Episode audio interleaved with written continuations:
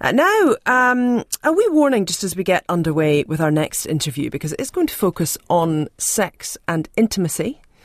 Might not be appropriate for all the listeners out there, but you know, here you go.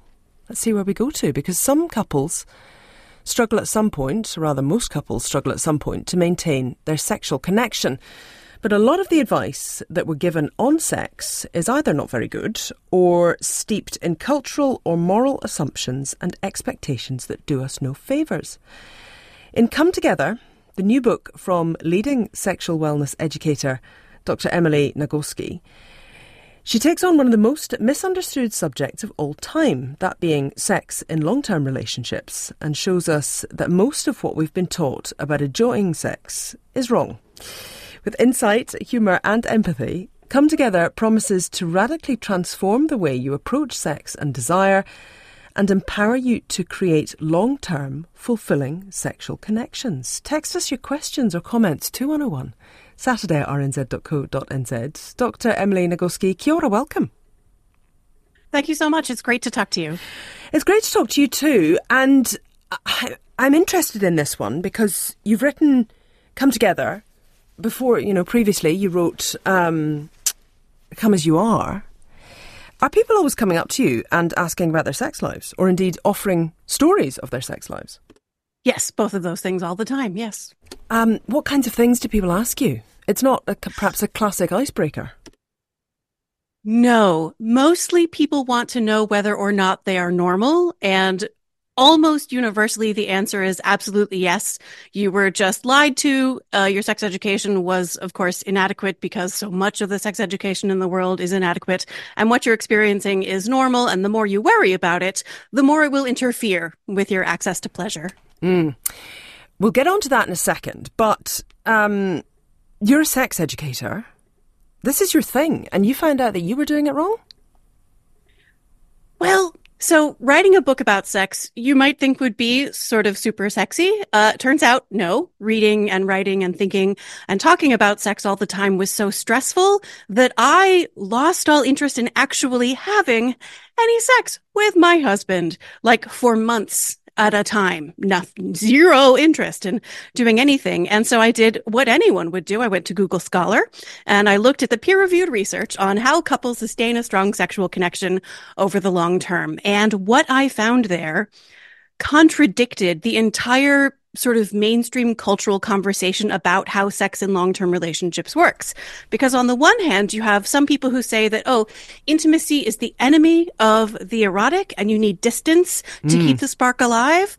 And other people say, no, intimacy is the foundation of the erotic. You need connection to keep the spark alive. And when you look at the research on actual couples who really do sustain a strong sexual connection over the long term, they don't talk about the spark at all. Mm. They don't hmm. talk about desire and how much they crave intimacy. They talk about pleasure and whether or not they like the sex they are having and the steps that they took together to make sure that they were creating a connection that both of them really enjoyed. So this, um, this idea of the spark and keeping this mythical, magical spark alive. Where does that come from? What's the point of it? Oh, I mean, it's capitalism. the because... world really benefits from us being dissat- desire on a certain level is a dissatisfaction with what you have right now. In a way, desire for sex is being dissatisfied with how much sex you are having. Whereas pleasure is satisfaction, a deep enjoyment of what is happening in this moment. And to be fully, deeply satisfied in a relationship is antithetical to the goals of capitalism that wants you to feel a little bit empty inside. So you're, you know, always trying to buy something to fill the emptiness. Okay. Sorry, that probably wasn't the answer you were looking for. No, I mean, if it's the answer, it's the answer. But I, I'm interested that these two things are so closely linked because where does this idea of the spark come from? Is it centuries old? It's no, I mean, we all know that uh, marriage for a long time was simply a legal contract, and the desire, the romance of it was in located outside of the marriage. And the idea that the spark belongs in the marriage really is an invention of the 20th century in particular. Um, the idea that your marriage partner should fulfill all of your hopes and dreams, meet all of your needs, not just be your best friend, but also be a person you totally can't wait to put your tongue in their mouth every day, no matter what's going on in your relationship or your life. You do talk about how it's quite silly which I have to say I laughed out loud at. Sex being silly is, uh, like, let's face it. We have a lot of things we could choose to do with our time. There are so many TV shows available to watch. Why would we instead choose to roll around and like touch puppies, each other's bodies like say. puppies? Absolutely. It is a form of play at its best. The stakes are low. There is nothing to lose. There is just enjoyment and connection. I'm interested in this idea that your marriage partner should be your everything, your best friend, your um, your lover, all the things, all the time. What does that say about monogamy, which so very many of us have grown up with as the, in quotes, ideal? I think it has more to do with uh, the patriarchy, if you'll forgive me for bringing up another very sad topic. Um, it's not so much that we expect people in non heterosexual relationships, the research has been very consistent for a couple of decades now that they are more likely to have uh, higher sexual and relationship satisfaction. They have more pleasurable sex. Their sex lasts longer. They're doing better overall than heterosexual couples. There is actually a whole chapter specifically for people in heterosexual type relationships mm. because they have this specific struggle that I think is grounded in, you know, the when Harry met Sally question of whether or not men and women can be friends. Because one of the, there's only three characteristics that I find characterize all couples who sustain a strong sexual connection over the long term. And monogamy is not one of them. You can have a great sexual connection either way but they are really good friends who admire and trust each other. And if people go into a relationship not really believing that they can be friends with their partner in the same way that they can be friends with their friends, I'm not sure who your partner is if they're not your friend. We talk about um, how sexual intercourse is just sort of meant to happen. And yes. how toxic is that amongst some of the myths you say we have been sold? Well, that's two toxic myths folded into one because first of all, it's the assumption that if you're going to be having erotic, intimate contact with someone, it's going to be sexual intercourse, which it absolutely doesn't have to be. There are so many pleasurable things that people can do together. And the other is that it will just happen spontaneously. In the research, they call it spontaneous desire, where you just, uh, just desire sex out of the blue. You have a stray thought, you see a stray person, and you're, Erika Moen, the cartoonist who illustrated Come As You Are, draws response spontaneous desire as a lightning bolt to the genitals. Kaboom! You just want it out of the blue. And that absolutely is one of the normal healthy ways to experience desire.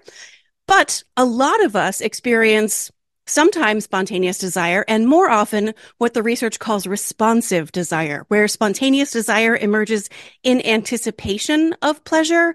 Responsive desire emerges in response to pleasure. So suppose a couple sets up a time, they have a date night, and they, you know, get the childcare, they do the body care. They, you know, trim their nose hair and put on the body glitter and they show up. and they put their body in the bed and they let their skin touch their partner's skin and their body goes, Oh, right. I really like this. I really like this person. What a good idea this was. That's responsive desire. Because what is it that people want when they want sex? That is a question I have asked several thousand people at this point. Mm. When I began asking it in workshops, people would flippantly off the top of their head just say, well, orgasm. Uh, but the thing is, most people can do that on their own. And if they can't, there are whole books and workshops just about that. So what is it that we want when we want sex with another person? I have found four big thing themes. uh, I think it won't be surprising that the number one most common answer people give is connection. They want to feel that they are connecting with another person on a really like personal way. There are lots of ways that humans connect with each other. For some people, sex is a pretty peripheral way that they experience connection. And for some people, it is the most efficient and powerful way for them to experience connection with another person. And while sex itself is not a biological drive, meaning nothing bad happens to your body if you don't get it. Connection is a drive. People can sicken and die of loneliness. And if sex is the primary way that they experience connection, then they're going to feel like something bad is happening in their relationship if they don't have access to sex. And there are lots of solutions for that. Most of them are about making sure you have other channels for experiencing connection in your relationship besides sexuality. Uh, but the second thing people talk about is shared pleasure. I don't just want to feel what it feels like to touch my skin against my partner's skin. I want them to enjoy it too. I want them to enjoy my pleasure and I want to enjoy their pleasure. There's something really important about the sharing of the pleasure. Those are two of the most common things people talk about. Mm. And so I guess that relationship between pleasure and desire is one of the tricky ones to try to negotiate. Yeah, we ha- we live in the world of the desire imperative, as I call it in the book, where we think that that sparky, out of the blue desire for sex is the most important thing, is the defining characteristic of a great sexual connection. And if you don't have that, then you don't have anything worth having. But when you look at the research, it turns out the couples who have a great sexual connection don't talk about that. What they talk about is liking the sex. If we put pleasure at the center of our definition of sexual well-being, all the other pieces will fall into place. That doesn't mean that pleasure is easy or obvious, but as sex researcher and therapist Peggy Kleinplatz puts it, sometimes low desire is evidence of good judgment. What does she mean by that? So, suppose we have a couple that has a low sexual interest, no sexual contact and partner A walks into the therapist office and says, I'm sorry this hurts my partner's feelings, but I'd be happy if we never had sex again. I used to be into it and I'm just done. Uh, Peggy, as the therapist will say, well, tell me about the sex you do not want. They will not be describing pleasurable, joyful, rolling around like puppies, enjoying themselves sex. The sex they describe is dismal and disappointing. And what I would love the world to remember is that it is not dysfunctional not to want sex you do not like. And so Peggy will ask the question, so what kind of sex is worth wanting? That's how we put pleasure at the center of our definition of sexual well-being. If you like the sex, then the motivation takes care of itself. What about when people have big life changes? For example, having a baby. Mm-hmm. For example, something that a lot of people are getting in touch with this morning, uh, lots and lots of people texting in with ultimately the same kind of question, which is what if menopause has completely killed your libido? I used to love sex oh, prior yeah. to the menopause, one person says. After the menopause, I honestly have zero desire. Another person says, I love my husband, but if I never had sex again, honestly, I wouldn't mind. Yes, exactly. So these, so uh, being in perimenopause myself, and what a delight it is. Oh, it's every not. day. It's a struggle, every day, right? Just it's a thrilling experience. Um, and I can tell you from the research that there isn't a straightforward hormonal story about changes to our sexuality. Instead, it appears that if people struggle through menopause around their sexuality, it's mostly because of the combination of their body changing and so their relationship with their body changes their re- relationship changes and so their feelings about their partner change. Their whole like the meaning and purpose of their life is in a massive transition and also there are tissue changes. So uh, decreasing estrogen makes the genitals more sensitive to potentially tearing and experiencing pain. And again, it's normal not to want sex you don't like. So if intercourse becomes painful, of course you're not going to be interested and you might even start to dread sex. So there are a lot of good reasons why people's relationship with sexuality can change with menopause. And all of those are addressable uh, medical intervention for the tissue issue, as I call it, uh, is wonderfully effective. Vaginal estradiol for the win. And also all of the psychological issues are addressable individually or with a therapist or in connection with your partner. There are partners who their attraction to their partner changes because their bodies change. That is pretty rare in my experience almost all partners are worth being in a relationship with, which means they're interested in being connected with you, the human being. And when your body changes, their attraction changes because they're interested in you, the human being, not just your specific individual body parts. So having conversations with a partner about your body and the way it is changing. There's a whole chapter on navigating mm. change, both in your body and uh, in the ways that life just throws change at us. But it is not a fundamentally biological issue. It is addressable through really straightforward strategies. Hmm. Uh, another question that's come in um, from Sandy. This one says any discussion of sex needs to include the health benefits of orgasm for senior women with or without partners involved. What do you reckon? I would say it's not orgasm itself, but it is arousal and, in particular, pleasure. The chemical, the hormonal changes and benefits come with high levels of arousal and pleasure. So the longer you spend in that state before you have an orgasm, the better it is for you. Um, you write about how your sexuality is a garden to cultivate. Run us through that. Yes. So imagine that on the day you're born, you are given this little plot of rich and fertile soil. And this is the garden that will become your sexuality and your family of origin and your culture of origin begin to plant ideas about your body and sexuality and gender and intimacy and closeness and love and safety.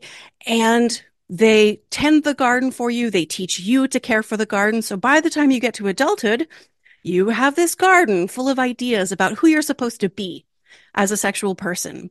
And some of us get really lucky and only beautiful things are planted and all we have to do is cultivate and harvest. And others of us, like me, have some really toxic stuff planted in our gardens. And it's not fair because we didn't get to choose any of that stuff.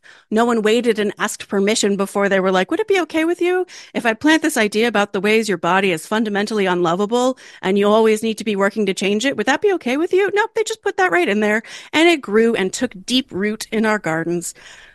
It's not fair, but it is an opportunity to go row by row through the garden and make choices about what we want to keep and what we want to throw on the compost heap to rot. When you get into a long term relationship early on, you're probably going to visit each other's gardens and like seeing if you like what you see there. Gradually, though, you transition into cultivating a shared garden. You bring over your favorite things from your garden and they bring over their favorite things from their garden. And you really hope that they don't strangle each other. and you really hope that you're not accidentally bringing over some weeds of the body self criticism and the sexual shame that so many of us were raised with. And if that stuff takes root there, then it's another opportunity to throw that stuff on the compost heap to rot. Why is there so much moralizing around sex? Oh, sex is both very silly and also very important. Who controls sex controls the genetic destiny of the species. And there are people who have strong opinions about who should be allowed to move into the next generation. The origins of my profession, sex education, stem from the eugenics movement. Marie Stopes was not neutrally just trying to help women have more pleasurable sex lives. She had an agenda to make mm. sure the right kind of families were having the right kind of babies. So controlling women's bodies in particular, but women of color's bodies especially, and everyone's bodies is moral. They try to internalize it so that we each individually feel like we are doing it wrong because they have a vision of what the world is supposed to be. And uh, our behavior gets to control whether or not that world happens. And talking about it having deep roots, to continue that uh, theme of the garden, that really continues right on sometimes because how often is pleasure taught about in sex education? Oh. We're taught about mechanics, it, but certainly, absolutely. you know, in my sex education of many decades ago, I don't think anyone ever mentioned pleasure. No, me either. The only thing I remember from my sex education, I went to high school in the 90s in Delaware. And uh, on the test, there was a multiple choice item, and the, the prompt is, he lied. And the correct answer was the withdrawal method. it, yeah. Oh my goodness. Sex education in the 90s in Delaware. And I didn't even have particularly terrible sex education. I didn't have the lady come in and t- compare a girl who has had sex to a used piece of tape or a chewed piece of gum. I didn't have the worst sex education. It was just regular bad. Yes. And so changing that is presumably something that is pretty important if we yes. are wanting to reframe how people think about this. Yes, the for at least 50 years we have known the answer of how to solve a lot of the problems around uh, sexual well-being globally. Uh, obviously economic and educational opportunities for women and girls generally access to affordable effective birth control options including abortion is another piece and comprehensive evidence-based medically accurate inclusive pleasure oriented sex education is maybe i mean none of those pieces are easy but i would say that that's the most difficult one. We have organizations in the us that are lobbying state by state to get mandates for the sex education at least to be medically accurate. It's a pretty low bar uh, to be to have a state regulation saying hey the information you give students has to be factually accurate. But that is where we are right now. Mm. uh, and the reason why people resist so hard the idea of giving sex education to young people, age appropriate sex education, is they're afraid that by talking about it, that is in some way giving them the idea to have it, or it's somehow equivalent to like actually doing sexual things, which it isn't in any way. But because so many of us, our sex education was so poor, just thinking about the idea, just us having this conversation right now is giving this flash of emotion in people's bodies, this shame, this wordless, sourceless discomfort. So people don't even want to engage with the beginnings of the question because they inherited this uh, so the source of mine I can identify pretty explicitly. Mm. I was driving home from the library with my mother. I must have seen the word vagina in a library book because on the drive home, I asked my mom what a vagina was. Uh, I don't remember what she said. Uh, and when I got home, I looked it up in a medical encyclopedia. So the medical encyclopedia told me what it was. But what I remember is she had this flush of embarrassment and confusion and shame and the encyclopedia told me what it was, and my mother's reaction told me how to feel about it. Now, I know for sure she did not intend to communicate that I ought to feel ashamed of my body. And there absolutely are people whose adult caregivers did communicate explicitly, you should feel ashamed of these parts mm. of yourself. But I learned in that moment to associate that flash of emotion with those parts of my body. And if I hadn't had all these years of training and experience and made an explicit choice not to follow the rules that were set for me by a culture that does not care about my well-being and satisfaction, I might be conveying those same body-based signals to other people. So it takes people making a choice to confront the shame that they were taught deep, silently. Mm. Lots and lots of questions coming in for my guest, Emily Nagoski. Her new book, Come Together The Science and Art of Creating Lasting Sexual Connections. Just before we get in onto some of those questions, you write a lot about um, finding the accelerator and finding the brakes, uh, which is a, quite a useful way, I guess, to, to think about how to deal with sex. Yes, this is actually the mechanism in your brain that controls how you respond to sex related information. Uh, just like how most things in your brain work, it's a pairing of an accelerator, which responds to any sex related information in the environment, anything you see, hear, smell, or touch, taste, anything you think, believe, or imagine. And of course, all your body sensations. Anything your brain interprets as being related to sex, it sends a turn on signal that many of us are familiar with. And at the same time, in parallel, you have a brake that's noticing all the good reasons not to be turned on right now. Everything that you see, hear, smell, touch, taste, everything you think, believe, or imagine, and all of your body sensations that your brain interprets as a potential threat. And it sends a turn off signal. So the process of becoming aroused in your brain is this dual process of turning on the ons and turning off the offs. And it turns out when people are struggling, sometimes it's because there's not enough stimulation to the accelerator, but a lot of the time it's because there's too much stimulation to the brake. Life stress, for me, for example, life stress was the thing that was keeping the brakes on. And so I would try to follow my own advice. I would put my body in the bed, let my skin touch my partner's skin. And instead of my body going, Oh, right, I really like this, I would cry and fall asleep because I was too stressed and exhausted for my brain to be able to access pleasure. The brakes were on so hard so much of the time because of my stress. Other factors that can hit the brakes really commonly body image issues, really commonly sexual shame, histories of sexual trauma that so many people have, uh, relationship difficulties, even small things like having the bed make noise or worrying about being interrupted or overheard, all of those little floating niggles in your brain can keep the brakes on, mm. which prevents the accelerator from doing what it wants to do.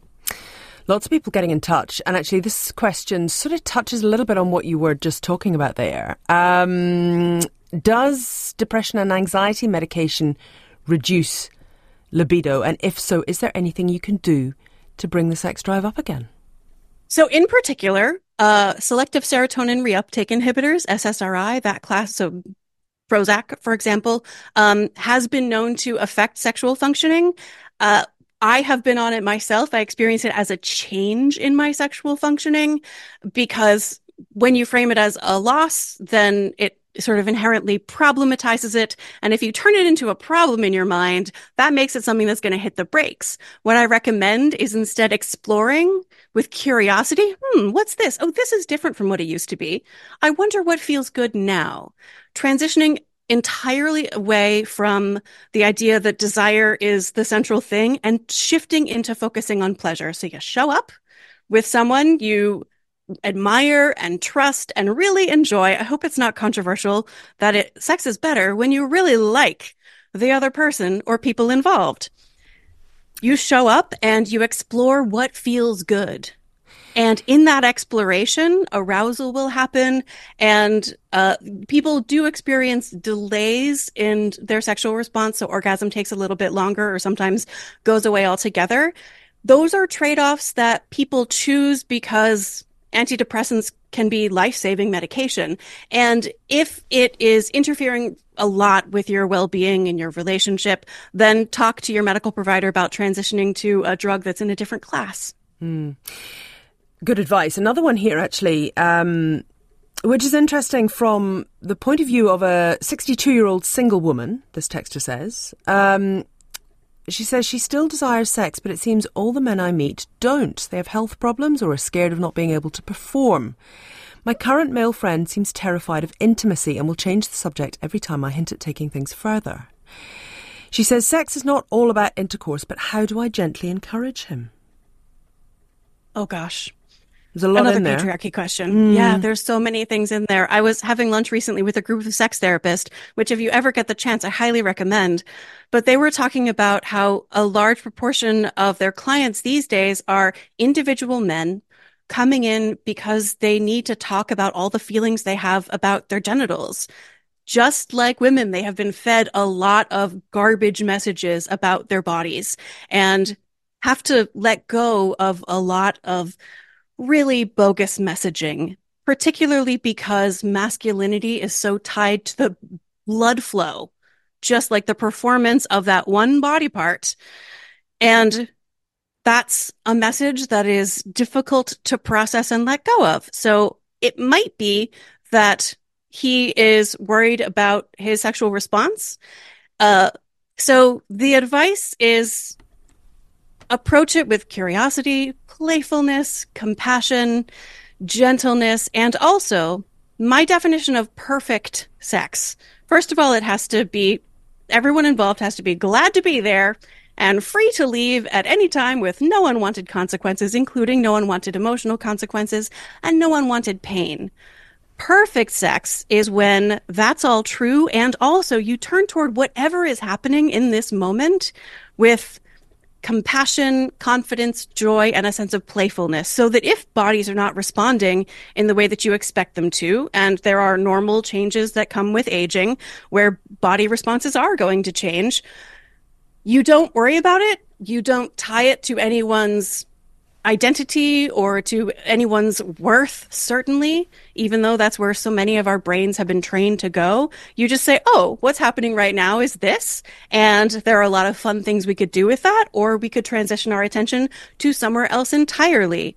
Talking about sex can be difficult for at least two primary reasons. First of all, we are worried that if we talk about what we want and like, our partner will look at us with horror and never be able to think about us in the same way again. Mm. And the other is that we're worried we're going to hurt our partner's feelings. And in an early in a relationship, you want that conversation about sexuality to be an invitation to greater closeness.